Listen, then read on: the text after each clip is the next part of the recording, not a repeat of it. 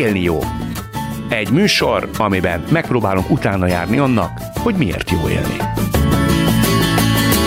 Köszöntöm Önöket, Kadarka Jendre vagyok, újra itt az Élni jó, egy műsor, amelyben megpróbálunk utána járni annak, hogy miért jó élni.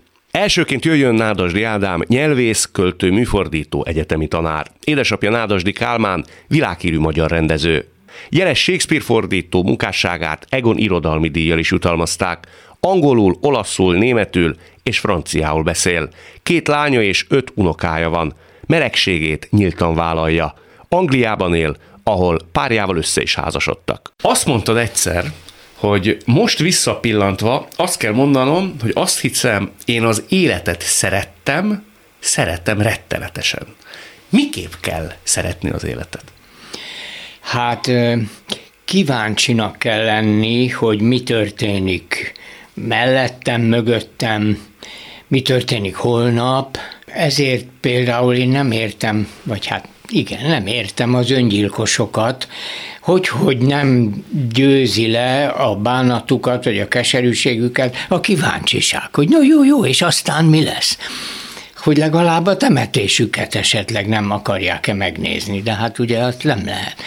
Én nagyon sajnálom, hogy én nem fogom megnézni a temetésemet, nekem se lehet, pedig én nem siettetem úgy, mint ők.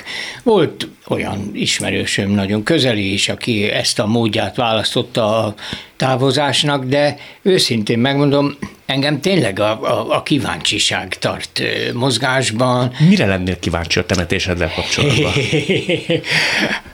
hát természetesen, hogy ki lesz ott, és hogy mit mondanak, mert persze igazad van, a hallgatózni is kellene, hogy mit pusmognak egymásnak, igen, hogy hát, hogy jaj, de derék ember volt, vagy pedig hát, hogy azt mondják, hogy hát mindenki pótolható például, mert ugye ez is igaz. Mi a félelmed? Ami elhangozhat, és neked rosszul esne. Ottan? Aha. Milyen bornírt, hogy az élni jóban most a temetésedről, ami nagyon hát, sokkal lesz arról beszélünk. Igen, mondjuk az, hogy valaki eljön egy, egy fiatalabb partnerével, vagy, vagy gyerekével, akinek fogalma sincs, hogy hát ki is volt ez. De ez hiúság, Ádám, nem? Maximálisan, Endre, igen. De a hiúság hát hogy mondjam, az, az segít az életet élvezni, mert hát néha bejön, néha az ember sütkérezhet benne, néha belenézhet a tükörbe, és azt mondja, hogy a minden segít azért, ez igen, hogy én szép vagyok, és most nem is anatómiailag értem, hanem úgy egyáltalán, amit én mondjuk az adott napon csináltam. Nem minden nap ilyen. De tudok titkot tartani, nézegettél, vagy nézegetsz néha ilyen szemmel tükörbe? Hogy úgy azt mondod magadnak, Ádám, hát ez nagyon ott volt. Azért, de ezt most csak igazán mentegetőzésként mondom, mert pár évvel ezelőtt nagyon beteg voltam, és ez megkínozott, és akkor tényleg úgy látszott rajtam, és akkor olyan el, el, elgyötört voltam is. Hát ahhoz képest most valóban néha belenézek a tükörbe, és azt mondja, ez nem is olyan elgyötört. Na most ahhoz képest, hát virgonc vagyok, mint egy rózsaszín malac. Te egy ilyen megrögzött optimista vagy, ugye? Igen, igen. elég kínos. Miért igen. Kínos? Hát, mert azért az valahogy olyan, olyan bárgyú és hiszékenységet is jelent, és tudod, aki úgy mindenre mosolyogva azt mondja, hogy jaj, de jó. Hát, Te ilyen vagy? Nem, de az optimizmus szó, vagy az optimista azért ezt szokta az emberekben felidézni. Miközben én vallom, hogy tényleg az vagyok, és így van. De olyan helyzetekben is, amikor nem feltétlenül az optimizmus lenne az indokolt? Igen, azt hiszem, hogy igen. Mindig van azért öröm benne, mert tavasz van, mert a színházakban vannak jó előadások, megjelennek jó könyvek. Meg te nem is vagy depressziós típus, ugye? Nem, nem, én nem is tudom, hogy ez micsoda. Már úgy értem, olvastam róla, meg hát láttam közelről is, de nem ismerem.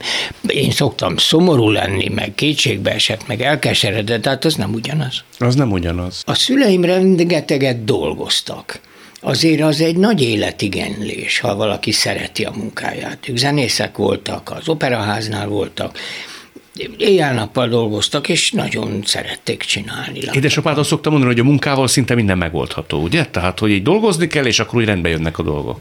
Én nem emlékszem, hogy ezt mondta volna, de mondhatta volna, mert uh-huh. ez ilyen ember volt valóban. Igen. Ezt, hogy rendbe jönnek a dolgok, ilyet nem mondott, mert ahhoz az kellett volna, hogy ő beismerje, hogy nincsenek rendben a dolgok. Ilyesmiről ő nem beszélt. Ő azért nagyon zárkózott volt. Ez személyre volt szerinted, vagy távolságtartás a rossz dolgokkal szemben? Távolságtartásról dolgokkal szemben, és nem felejtsd el, hogy ez, amikor én 47-ben születtem, és hát én a legsötétebb kommunizmus idejéről beszélek most, az 50-es évek, meg a forradalom, meg utána, meg mit tudom én, tehát talán nem is volt ö, szokás, hogy egy gyerekkel megosszák azért az ilyen jellegű gondokat.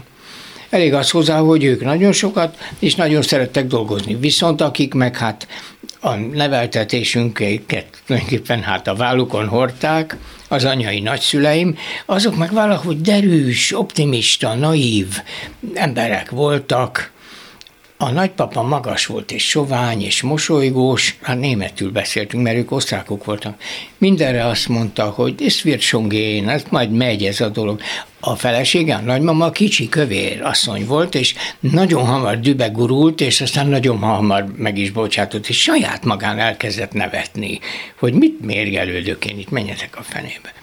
Tehát, ha tetszik, a, valami bohémszerűség. Igen, ahogy most leírtam ezt az idős házaspárt, ugye a nagyszüleimet, valami kicsit bohémszerű volt benne. Nagyon lecsúsztak ők már addigra. Ők nagyon hát jó módúak voltak. A nagypapa mindegy, hát szóval jó állásban volt.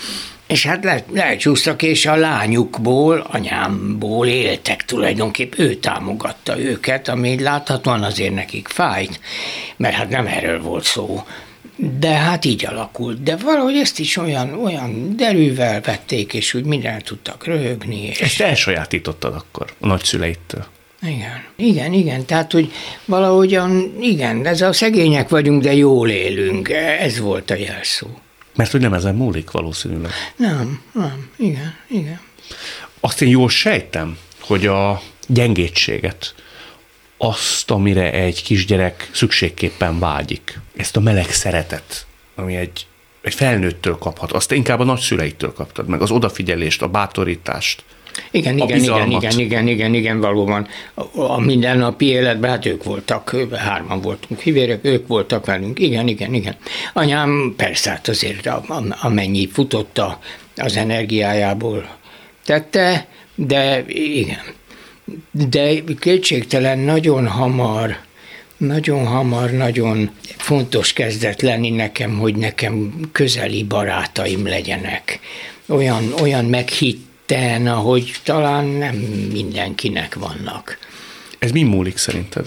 Hát, hogy keresni kell. Talán az, amit az előbb mondtál, hogy a gyengétség talán, hát jó, egy nagy zajos család volt, nem volt egy intim, nem volt egy face-to-face. Hiányzott ez neked? Család. Én szerintem hiányzott, igen. És én mire gimnáziumba kerültem, már nagyon, mint a polip, igyekeztem rátapadni emberekre, fiúra, lányra, mindegy, csak hogy, hogy nagyon intim legyen a barátság. Viszonozta ezt a környezeted? Vagy ma már úgy gondolod, hogy volt ez néha terhes is? igen, megválaszoltad a kérdést, volt ez néha terhes, sőt, igen, visszagondolva lehet, hogy látom magam előtt esetleg némelyiküket, ahogy magába azt mondja, te Jóisten, mit akar ez, hogy most én mit csináljak ezzel, vagy persze szimpatikus, meg rendben legyünk jóba, de hát most ennyire, hogy minden nap, vagy nem tudom micsoda. Igen, igen, igen. Igen, tehát úgy is mondhatom, hogy nagyon bele tudtam zúgni emberekbe, és nem, a, nem feltétlenül a, a szerelmi módon, az is volt, hanem így valahogy. Igen, igen, hogy valaki legyen az enyém. Ugye Iván volt 20 évig a te életed társa. Hát majdnem, mondjuk 19, igen, vagy hát. Jó, igen. És az elején említetted, hogy nem is nagyon érted azt, aki, aki eldobja az életet mert hogy a kíváncsiság az felül kell, hogy írja az embernek hát ő, az ilyesfajta. Ő öngyilkos lett. Ő igen. öngyilkos lett. Igen. Ő depressziós volt, vagy lett, és már nem akart tovább élni. És hát én egy ideig mondogattam neki, hogy ne, ne csináld, meg nem már, meg milyen hülyeség, meg, de, mi, de akkor nem fogod megtudni, hogy mi lesz, ha nem tudom kicsodával. De aztán Hát és akkor eljött egy pont, amikor azt mondtam, hogy jó, hát akkor menjél. Hát most akkor... Ez így kimondatott? Igen. Hát Endre, igen, hát... Mert láttad rajta, hogy már ő... Hát, hogy menni akar. Hát most akkor mit kínozzam? Felnőtt ember. Akkor szeretünk igazán valakit, hogyha elfogadjuk az ő rossz végzetes döntését is? De rossz döntés ez, Endre. Hát, Nem tudom. Hát érted, hát erről van szó. Hát természetesen ez az, ami bizonytalanodtam, hogy talán nem olyan rossz döntés. Hát ha ennyire ezt akarja, Érted? Hát nem is tudom. Olyan, mint a lányod hozzá akarna menni valaki, az, aki szerinted egy sútyó állat, és nem kéne. De hát ha annyira akarja, hát akkor egy ponton azt mondod, édes lányom, hát jó, hát akkor menj hozzá. Aztán hm. majd meglátjuk, hát nem tudom. Igen, csak onnan van visszaút. Onnan lehet retirálni, elválnak. Hát a fene tudja, az se az igazi azért, mert a gyerekek, meg kifosztja, meg hát szóval azért, igen, azért nem olyan egyszerű, de igazad van, kicsit más. Nagyon más. Igen, de, ez visszavonhatatlan, ebben ez a hidegrázós. Hát, igen. Igen, de nem, nem pillanatnyi hisztéria volt ez az ő részéről, érted? És aztán, ahogy elment, hát a jég hideg pontossággal kikalkulálta az egészet. Hát bevett sok gyógyszert, amelyeket felhalmozott jó előre, okosan, csalt, lopott, hazudott, hogy ezek a birtokába kerüljenek, és hogy ne, meg ne találják idő előtt. Tehát ő nagyon erre nagyon vigyázott. És ezt elismerően mondom, mert az Pitiáner lett volna, hogyha nem így csinálja. Tehát ha, ha ezt, akkor így. Te amikor megismerkedtetek, már tudtad, hogy több kísérlete is volt, ugye?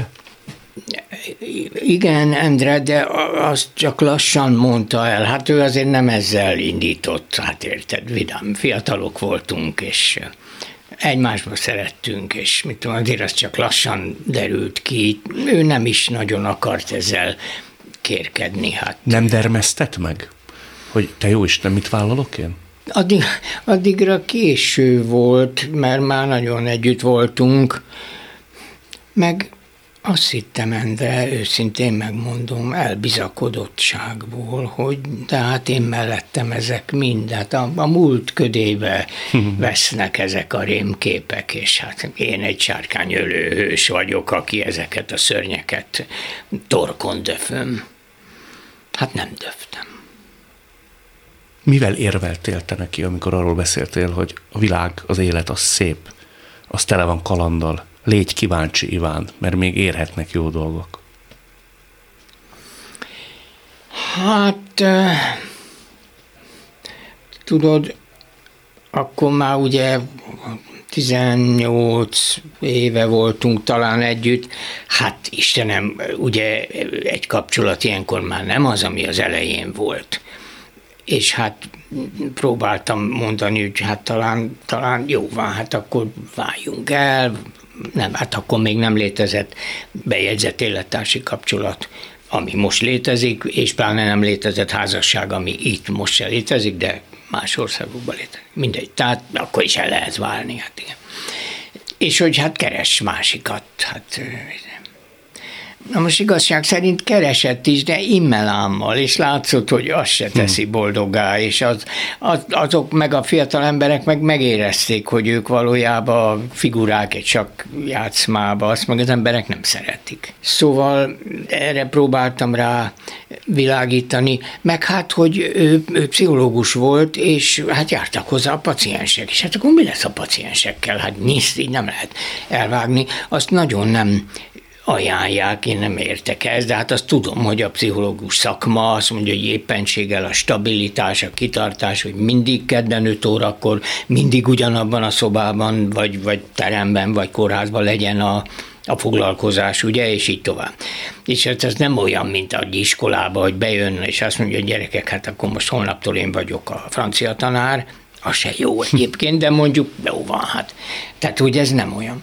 Ez őt egyébként egy jó ideig vissza is tartotta, csak már nagyon hát kötelességből csinálta. Neked mennyi ideig tartott újra igaz hittel azt mondani, hogy élni jó, mindezután, a baj után?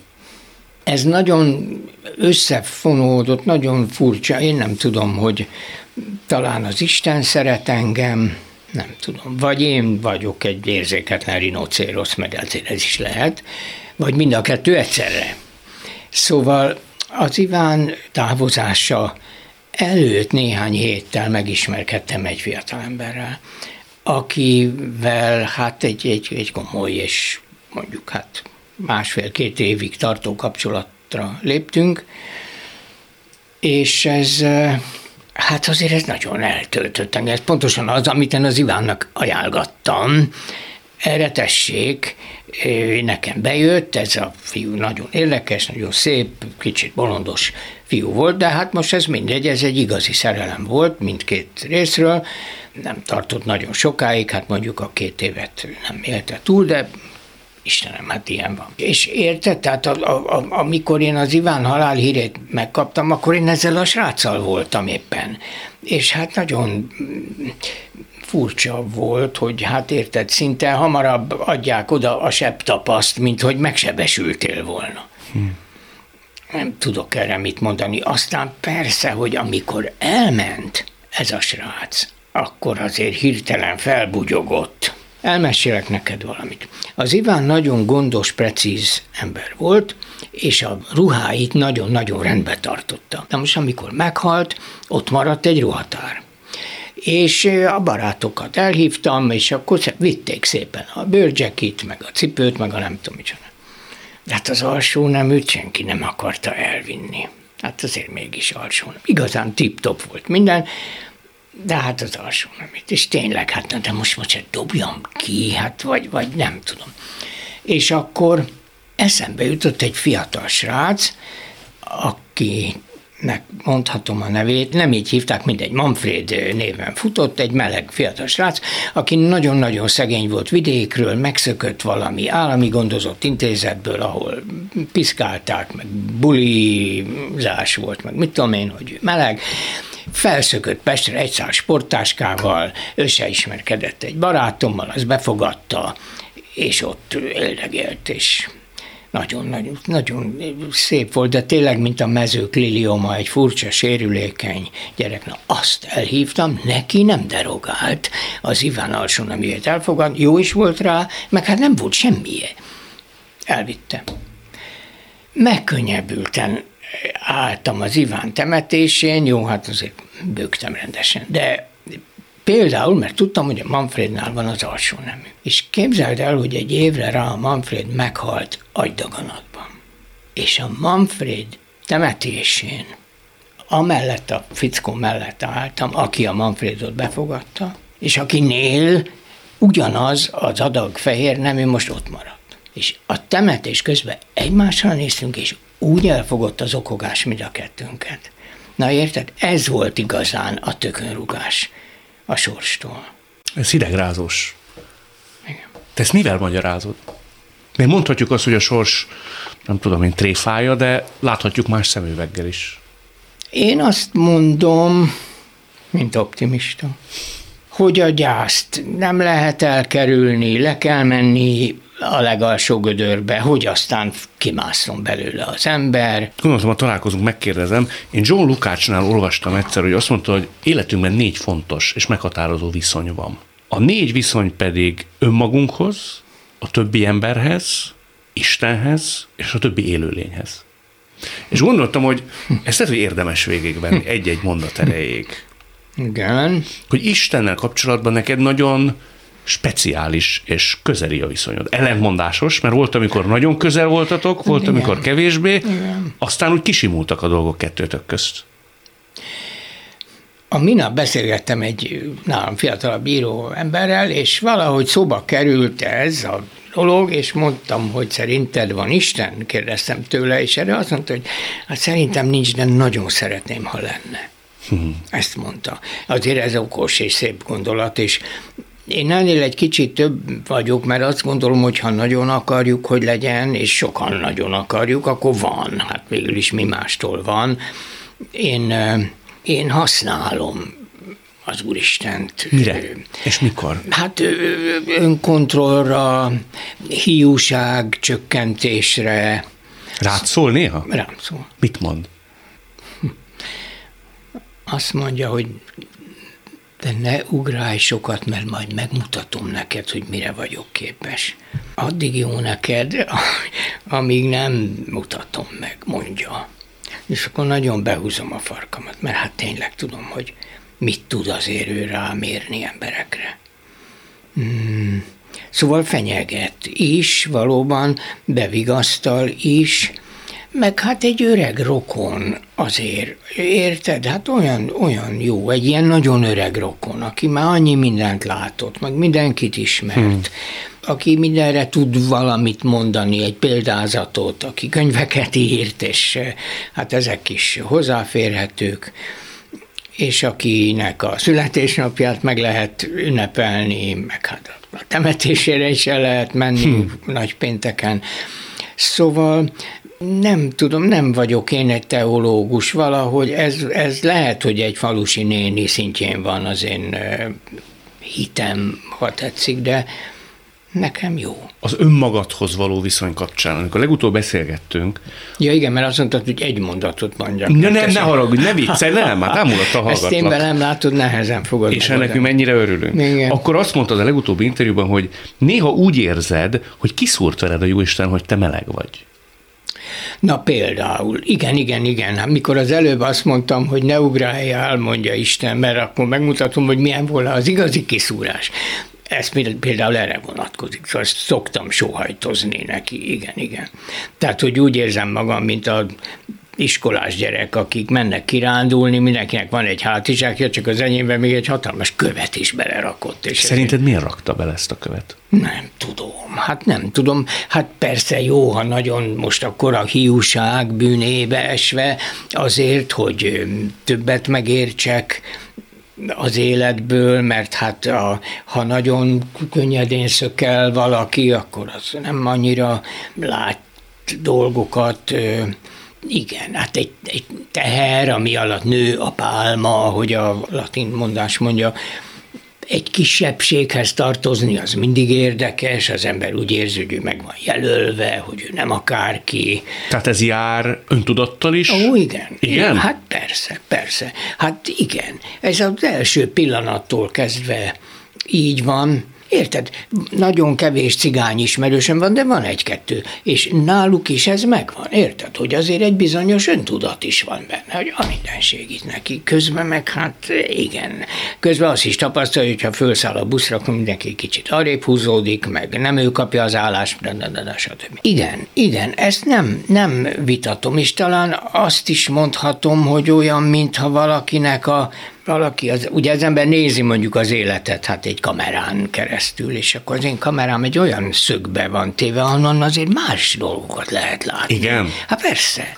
Hát persze. Sokszínűbben látod? Árnyaltabban? Ezt is mondhatom, vagy bizonyos dolgok jobban kiderülnek, érted? Hát a, nem tudom, hát azért itt elsősorban mégiscsak a, a férfiakról van szó, meg a ő közöttük levő viszonyokról, jobban észreveszi az ember, hogy milyenek. Te sokszor keltél föl úgy reggel, hogy azt mondtad, hogy, hogy bárcsak ne lennél meleg? Igen. Igen. És hogy, akkor hogy perlekedsz a jó Istennel? Hát igen, igen, igen, igen, igen. Hát vagy perlekedek, vagy nem is perlekedek, hanem de hát ez régen volt, szóval ez, mit tudom én, 16-tól 26 éves koromig mondjuk. Aztán nem is perlekedtem, hanem dacoskodtam, hogy én just is megmutatom meg, hogy én akkor is. Mégiscsak ennek a műsornak a cím az élni jó, és szerintem esetedben azért az megkerülhetetlen, hogy te átestél egy nagyon komoly betegségen. Nem is ennek a részletei érdekelnek, de ugye amikor szintén a legutóbbi interjúnkra tudok hivatkozni, ott azért elmondtad, hogy voltak olyan napok, amikor annyira nem kecsegtettek az orvosok, és hála jó Istennek nagyon szerencsésen alakult mindez.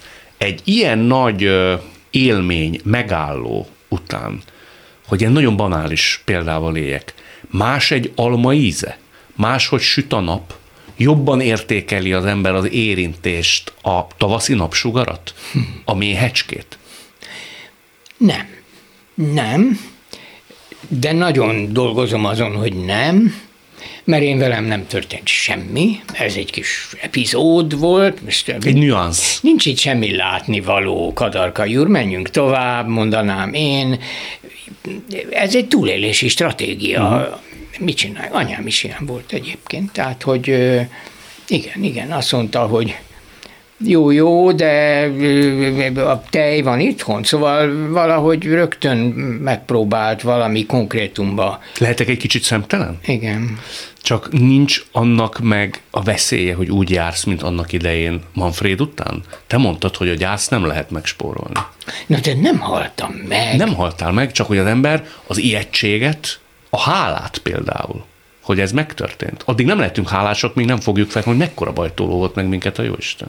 Tudom, igen, okos, amit mondasz, és talán igazad is van.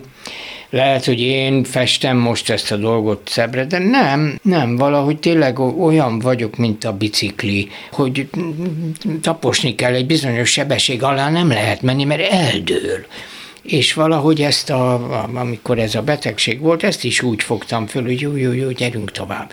Tény, hogy hát egy kicsit, igen, igen, azt, aztán utólag mondták, hogy hát ez azért ez a műtét vagy sikerül, vagy nem sikerül, jó. De most a fogorvos, mikor mondta, hogy hát itt milliós nagyságrendű építkezést tudna ajánlani, de nagyon-nagyon szép lesz, akkor megkérdezem az onkológust, aki kezel, vagy hát úgy, úgy felügyeli életemet, hogy doktor úr, érdemes? Ezt mondta a fogorvos, hogy érdemes. Elgondolkozott, azt mondta, érdemes, mondta. De hát mondom, nem fog visszajönni a rák.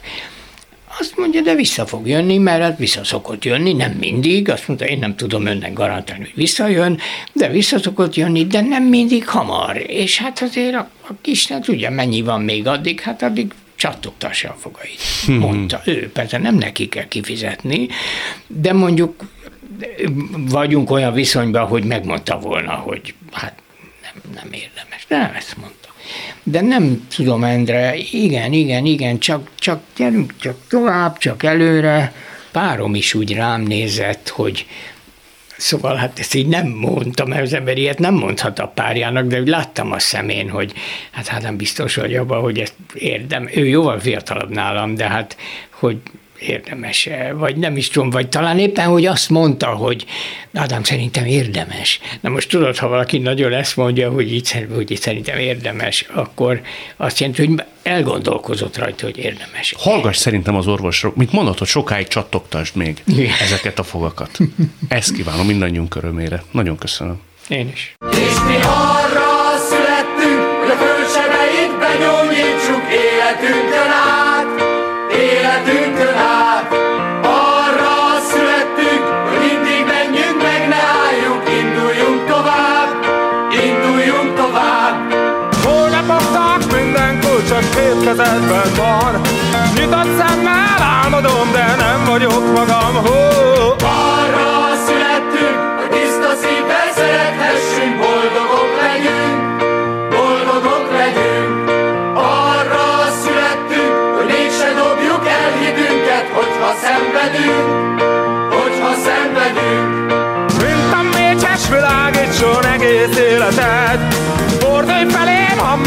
megérted, mit mondok neked? Oh! Arra születtünk, hogy napsugárba kapaszkodjunk Nem baj, hogyha fáj, nem baj, hogyha fáj.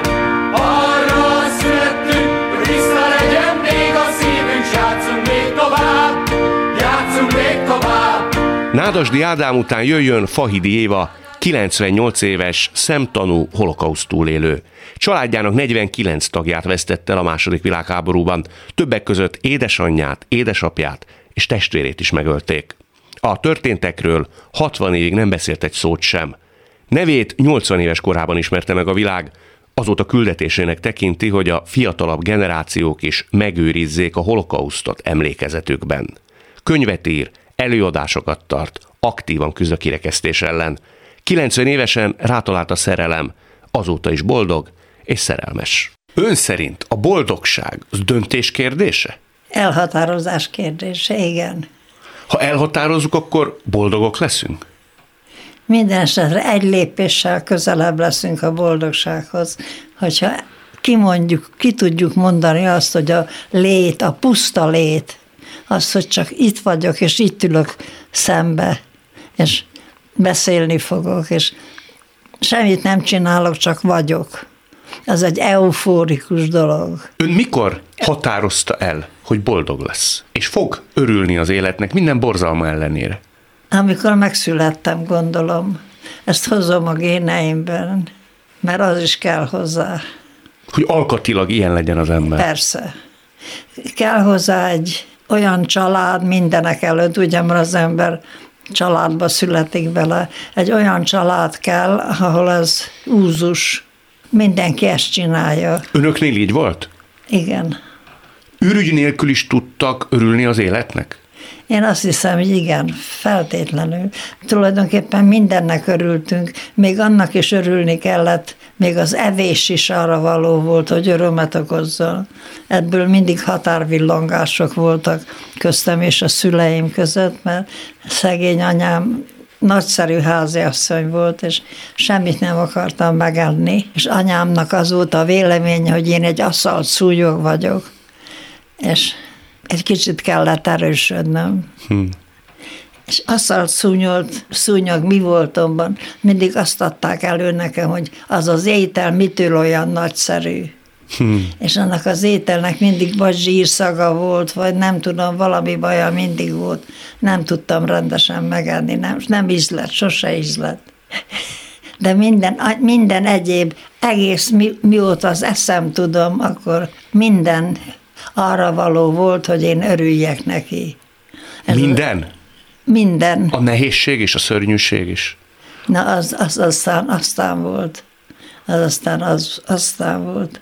Tudom, csak hogy amikor ilyen történik az emberrel, elveszíti 49 családtagját, akkor utána hogy tud örülni az életnek? Nem, akkor csak nagy lelkismeret furdalással él 49 tagját. Azt hagytam abba a számolást, hogy precíz legyek. Tudta ha, volna még tovább számolni? Még tudtam volna, ha nagyon akarom, igen. igen. Miért van lelkiismeret furdalása? Hogy még él, és mindenki más már nem él. Az valami borzalmas. Nekem tulajdonképpen csak egy emberi lényel kapcsolatban van őszintén lelkiismeret furdalásom, hogy én még élek, és ő már nincs, és ez a húgom mert a hugom nyolc évkor különbséggel született, és az már egy emberpalánta, pláne egy női ember, ugye az arra van beállítva, minden normális nő szerintem arra van beállítva, hogy utódot akar. És az a gyerek, az már egy kicsit az én gyerekem is volt. Ön gondolkodott azon valaha, egyáltalán van-e értelme azon gondolkodni, hogy miért én? Miért én maradtam életbe? Hogyne, az ember nagyon sokszor, meg is találtam az értelmét. Nagyon hamar megtaláltam az értelmét. Azért maradtam életben, hogy arról beszéljek aztán egész életemben. Az én saját történetemről, amit soának hívnak. És valóban, amióta ezt a kvázi hivatást megtaláltam, azóta jobban el tudom viselni, meg bele tudok nyugodni, mert más se lehet tenni, csak belenyugodni, mert úgyse tudok rajta változtatni. És az, az életben az a legnagyobb disznóság, hogy az elvett életet nem lehet visszaadni. Mindent vissza lehet adni. Lehet még egyszer házam, kertem, nagyon sok állatom, könyvtáram, mindenem, ami földi jó de azon családtagomnak, vagy barátomnak, vagy bárkinek, akitől elvették az életét, azért még nagyobb disznóság, amit tettek vele, mert az életet nem lehet visszaadni, nem tudom visszacsinálni. Ön 60 évig nem beszélt erről. Egy szót sem, ugye? 59 évig, igen. Miért? Mert szoktam mondani, hogy mert a traumának ilyen a természetrajza. Mert ha most is arra gondolok, hogy mi minden történt. Hát, hogy hogy lehettem én olyan barom, állat, hülye, hogy tűrtem, és nem tettem ellene semmit. Ott, Auschwitzban? Is, igen. Tehát az embernek mégiscsak van valamiféle elképzelése saját magáról, meg a képességeiről, meg a türelméről, meg és akkor abban nem fér bele. Tehát minden, minden önbecsülését elveszíti. Egyébként ezt szándékosan is csinálták velünk, hogy olyan feladatokat adtak, hogy győződjünk meg róla, hogy teljesen fölöslegesek vagyunk az életben, olyan hülyék vagyunk, mint egy hatökör, úgyse lehet felünk kezdeni semmit, hogy egy csomó kőle volt szórva valahova. Ezt már önmagába véve az, hogy az a csomó kő oda le volt szőr, szórva, amikor nem lehetett egy embernek, biztos, hogy nem lehetett megmozdítani.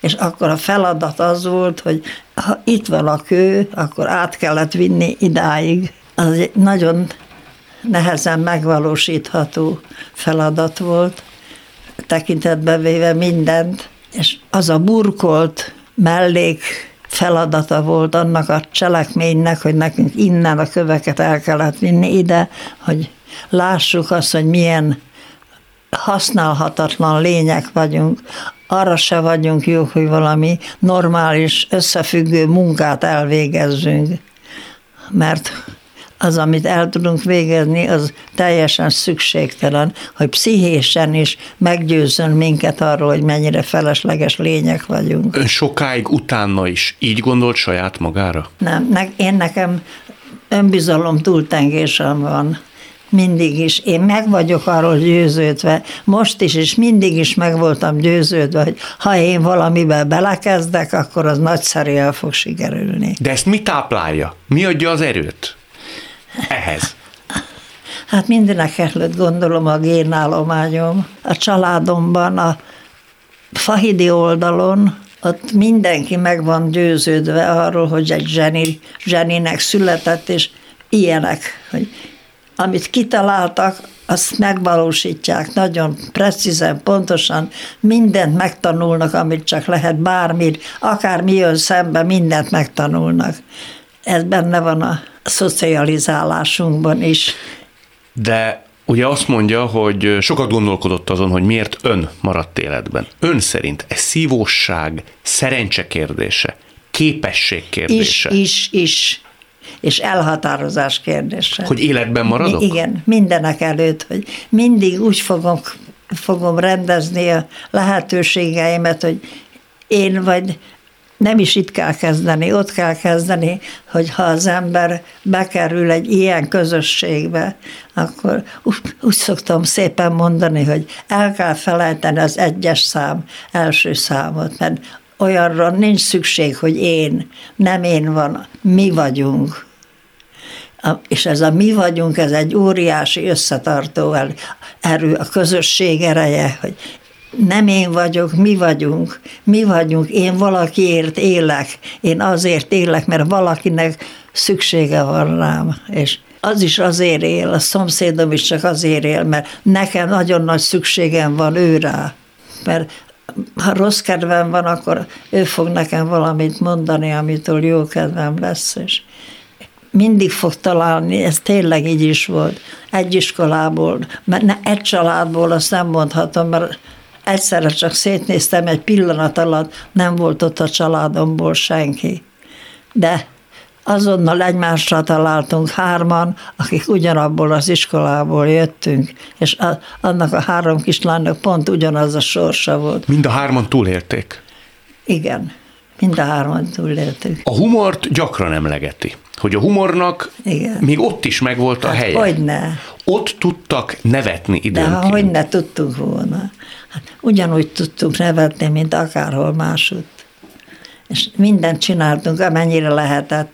Például az egy, az egy óriási nagy plusz, hogy le tudtuk nézni a, a, az érényeinket, akik felvigyázóink voltak, és kegyetlenkedtek velünk, de hülyék voltak. És az egy olyan nagyszerű érzés volt, hogy Mosolyogtak rajtuk a hátuk mögött? Hátuk mögött csasztuskát írtunk meg, és ezren voltunk, és azt is kierőszakoltuk, hogy volt olyan karácsony vagy szilveszter, hogy előadtuk magunkat, színdarabot írtunk, vagy átírtunk színdarabot, és rettenetesen nagy segítség a kultúra. Korgott a gyomrunk, meghaltunk éhen, és akkor valaki elkezdett egy könyvet mesélni És ugye körülbelül egyforma, egy korosztály voltunk, és akkor meséltük azt a könyvet, és meséltük, és, me- és nagyon örültünk neki. Amikor az ember uh, hazajön, hogy nem utálja meg és gyűlöli meg az embereket?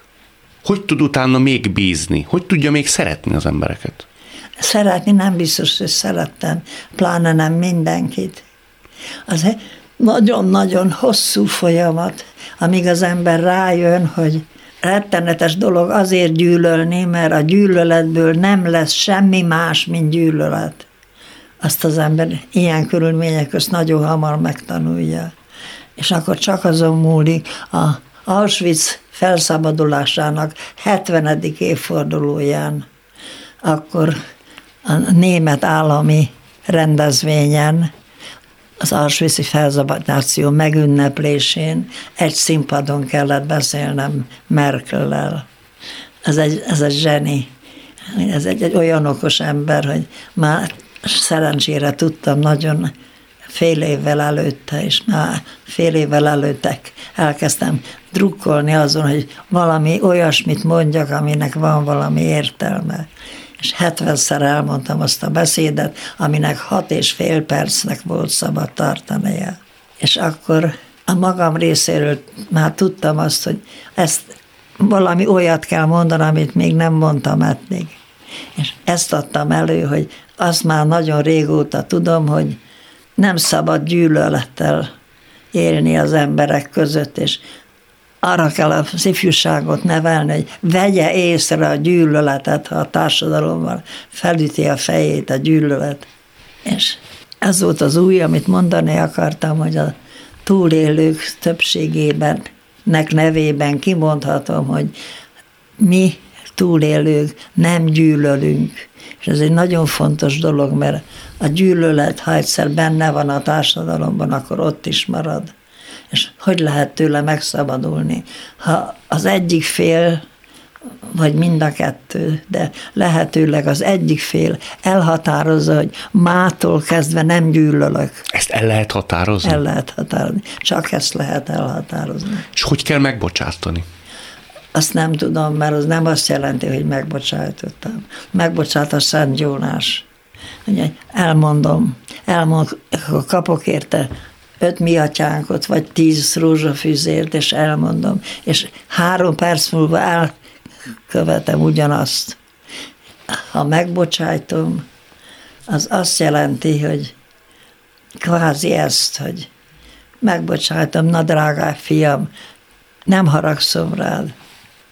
Megölted a családomat, megölted nem, nem, nem gyűlöllek, azt ki lehet mondani. De el kell határozni, az ember ennyi, ennyi minden után spontán, mert rettenetesen nehéz befolyásolni az érzésvilágát. Nagyon nehéz befolyásolni az érzésvilágát, de ön azt mondta, hogy a szerelem is olyan, mert hogy 90 évesen igen. őre talált a szerelem, hogy ez is döntés kérdése. Igen. És azt eltetszik nekem mondani, hogy azt hogy kell csinálni? Hát azt úgy kell csinálni, hogy az ember azt méri fel, hogy mi lesz más, vagy mi lesz rosszabb. Milyen lesz az, hogyha védmarha létére, vagy védtehén létére, akkor hogy fogja kibírni azt a töménytelen sok alkalmazkodást? Nagyon nehéz alkalmazkodni. 90 éves volt, ugye? Amikor Igen. ez... És a párja akkor volt 82. Kettő. Igen. És nem ijedt meg kezdetben, hogy itt van ez az érzés, hatalmába kerít, de hogy kell ez nekem? Hogy volt önben félsz? Persze. És az hogy győzi le az ember? Nehezen, nagyon nehezen. Nagyon elszántnak kell lenni. Meg nem csak elszántnak lenni, hanem fel kell készülni arra, hogy ez olyan sok komikus dologgal is jár. A humor nem szabad elveszíteni, a, sőt, lehetőleg mindent meg kell tudni oldani humorral. Ön azt szokta mondani, hogy akik megjárták Auschwitzot, annak két életük Igen. van. Auschwitz előtti, Igen. és Auschwitz, ut- Auschwitz utáni. Igen. De ön, mintha az utóbbi időben emlegetni élete harmadik szakaszát is. Igen. Ez az? Igen. Ez a szerelmes korszak? Igen. Igen? Igen. Azt is kimeri jelenteni, hogy tulajdonképpen ilyen szerelmes, mint 90 éves kora óta szerelmes. Még nem is volt korábban? Nem. Egészen más a gyerekkori szerelem, egészen más. Sokkal toleránsabb, sokkal körültekintőbb, sokkal sokoldalúbb, sokkal irgalmasabb. Irgalmasabb. Igen. De ehhez meg kell érni nagyon, ugye? Tehát ez egy másfajta lencse. Igen. Igen. Ezt hitte ön korábban, hogy adatik még egy ilyen szép nagy történet az életébe? Nem, hogy ezt nem hittem. Soha nem is gondoltam, hogy ilyen hosszú életem lesz. És soha nem is gondoltam, hogy ennyire fogok szeretni élni. Most nagyon szeret. Most nagyon szeretek, igen. El tetszik nekem mondani, hogy mi jó van benne? Mit lehet benne szeretni ilyen nagyon? A, két élő a dolog, hogy rettenetesen fontos, és semmihez nem hasonlítható, hogy én olyan szeretett lény vagyok, és hogy én olyan fontos vagyok másnak. És ennek a fordítottja is, hogy soha nem gondoltam volna, hogy lesz a világon egy ember, akit én ennyire fogok szeretni, ilyen vén koromban, mint most. De semmi változás nincs, minden korában az embernek speciál a szerelem, és még egy néhány dolog, néhány indulat és néhány érzelem, pontosan olyan, mint bármikor. Ha nézi, vagy hallgatja ezt a műsort, egy idősebb ember, aki lehet, hogy vágyik mindenre, erre a boldogságra, a szerelemre, csak lehet, hogy nincs mersze, nincs bátorsága, vagy már legyint. Nekik mit mondana? Hogy hülye. Igen? Igen. Legyen mersze? Igen. Megéri? Mindent megér. Mindent megér?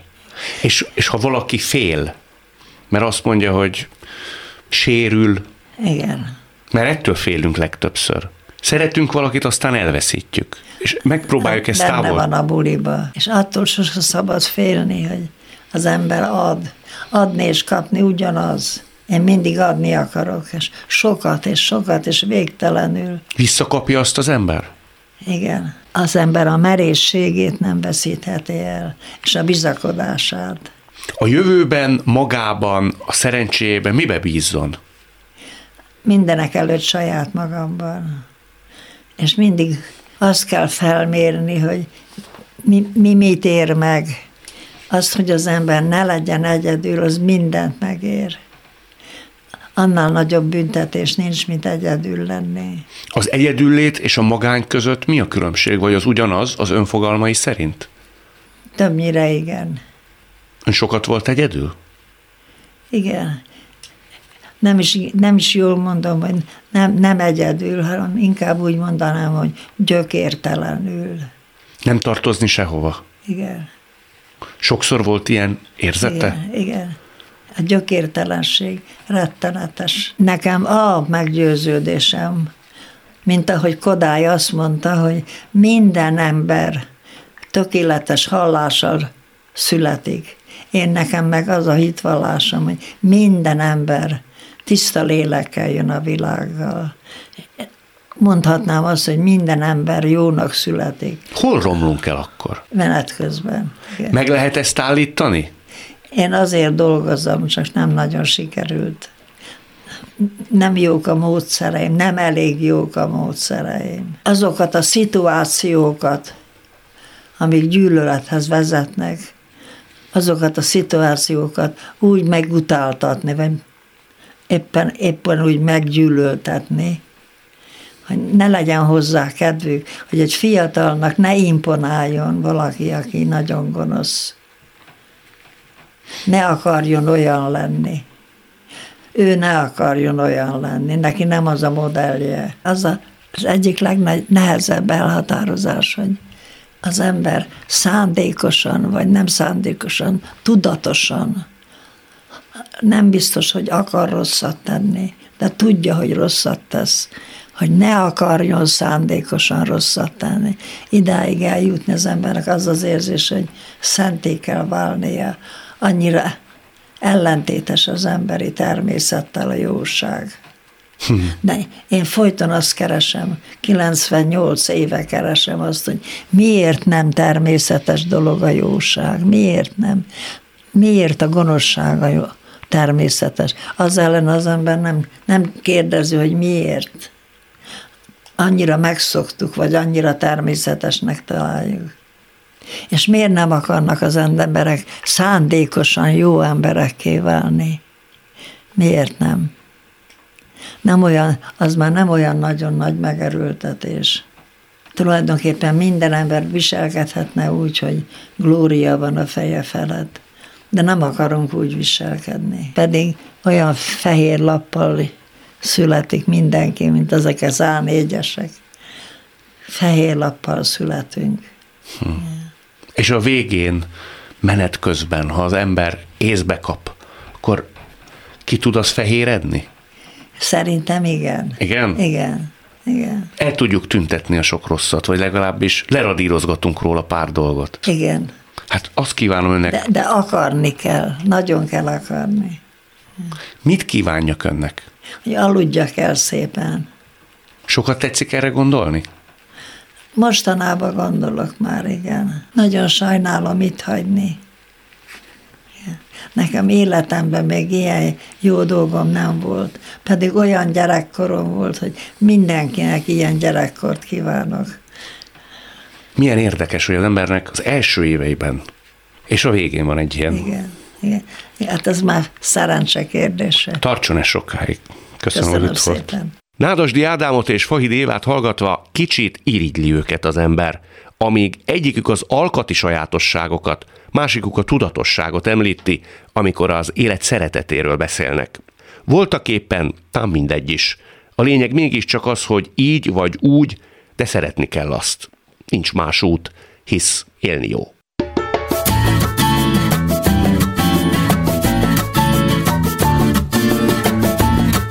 A mai műsor elkészítésében köszönöm Lehocki Mériam, Rózsehegyi Gábor és Lantos Dániel segítségét. Találkozzunk minden szombaton és vasárnap itt a Klubrádióban.